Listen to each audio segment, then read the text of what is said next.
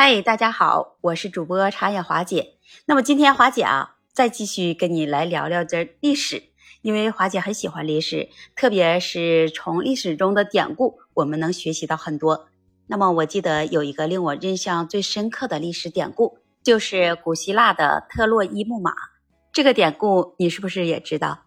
在这个故事里，它讲述了希腊人在特洛伊战争中使用巧计。讲这个士兵就隐藏在一个看似送给特洛伊人的木马雕像中，然后在夜间他就潜入进城市，并且打开了城门，最终就攻陷了这特洛伊城。这个故事他就强调了智谋和战略在战争中它起到了绝对的重要性。就像华姐喜欢中国的历史一样，在我们中国的历史里有非常多的典故。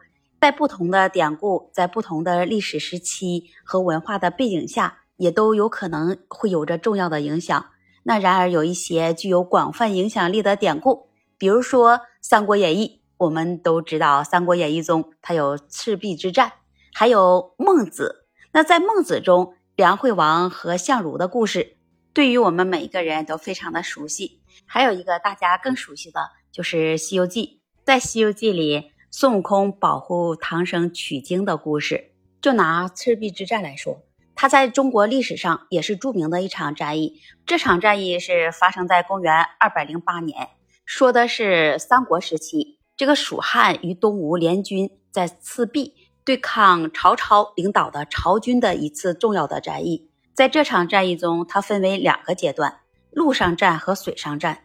陆上战，它主要是由蜀汉与东吴联军负责，他们会采取火攻的战术，借助着东风就烧毁了这曹军的船只；而水上战则是曹军主导，曹操试图着啊借助他的优势军力来攻击联军，但是由于这风向不利和火攻的影响，这个曹军就遭受了重大的损失。可想而知，这场战役的结果，那就是联军获得了胜利。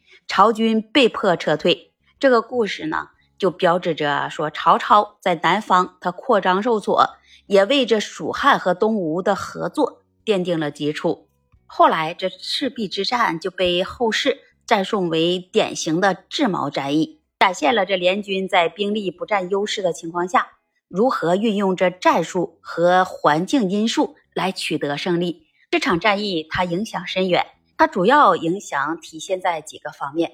第一，就是孙刘联盟的形成。在赤壁之战中，东吴的孙权和荆州的刘备，他就联合击败了曹操，从而也巩固了他们的地位。这次胜利，他就奠定了孙刘联盟的基础，为后来的三国鼎立局面的形成也做出了很大的贡献。第二点影响，那就是曹操北伐的终结。曹操他原本啊就计划着北伐统一中国，但是赤壁之战失败之后，就迫使他就放弃了这一个计划，导致这中原地区继续分裂，三国格局也更加的稳定。第三个影响就是说的诸葛亮他的崭露头角，在赤壁之战中，这蜀军的重要谋士诸葛亮。他都首次向着刘备建议火攻，为这蜀军取得了胜利，立下了汗马功劳。这一次胜利就让诸葛亮开始就会受到了重用，在那之后，他就成为了刘备的重要智囊。还有一个影响就是文化影响。那么在赤壁之战之后，就被后世广泛传颂，成为了这文化中的重要的题材。有许多文人墨客在诗词。绘画中也表现了这场战役，同时也为我们中国文化史留下了浓墨重彩的一笔。那么总的来说，这赤壁之战的影响不仅仅它局限于战争本身，还涉及到政治格局、人物形象以及文化传承等这样一些方面。那么孟子呢？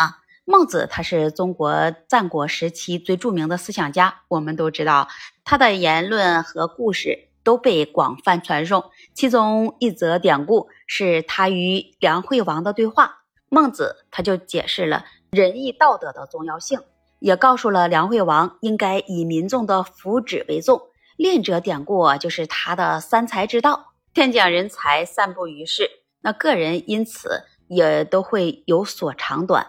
那孟子的三才之道，他强调的就是仁。义、礼三种核心的价值观，是他的思想体系中的重要的组成部分。他就认为，通过培养着仁爱之心，追求正义，遵循社会的礼仪，可以实现你个人的修养和社会和谐。所以说，人人对这个孟子就非常的有敬仰。那么，再来说说这《西游记》。《西游记》中的孙悟空，他的典故是源自于中国古代文化的传统中的猴王故事。有一些神话和传说的影响，这孙悟空啊，他就是本身是一只石猴，通过这修炼和经历各种的冒险，最终就成为了一个非凡的英雄，保护着这师傅，经历着九九八十一难，最终他就取得了真经。这个典故就象征着说，你个人的成长，怀有一颗坚毅的心、感恩的心、勇于奋斗，以及能克服困难的意义。在这个故事当中，它就反映了中国传统价值观中的勇气、智慧和顽强的精神，也告诉了我们，无论做什么，要学习他的坚韧不拔、聪明机智、勇敢无畏的精神，去克服各种困难，不断成长，并且修正你自己的过错，展现出乐观、积极和奋发向前的精神品质。那么，你还知道有哪些典故是值得我们去传承的呢？欢迎把你的分享写在评论区跟花姐互动，也期待您关注、订阅、点赞和评论。那这一期节目我们就聊到这里，我们下期节目再见。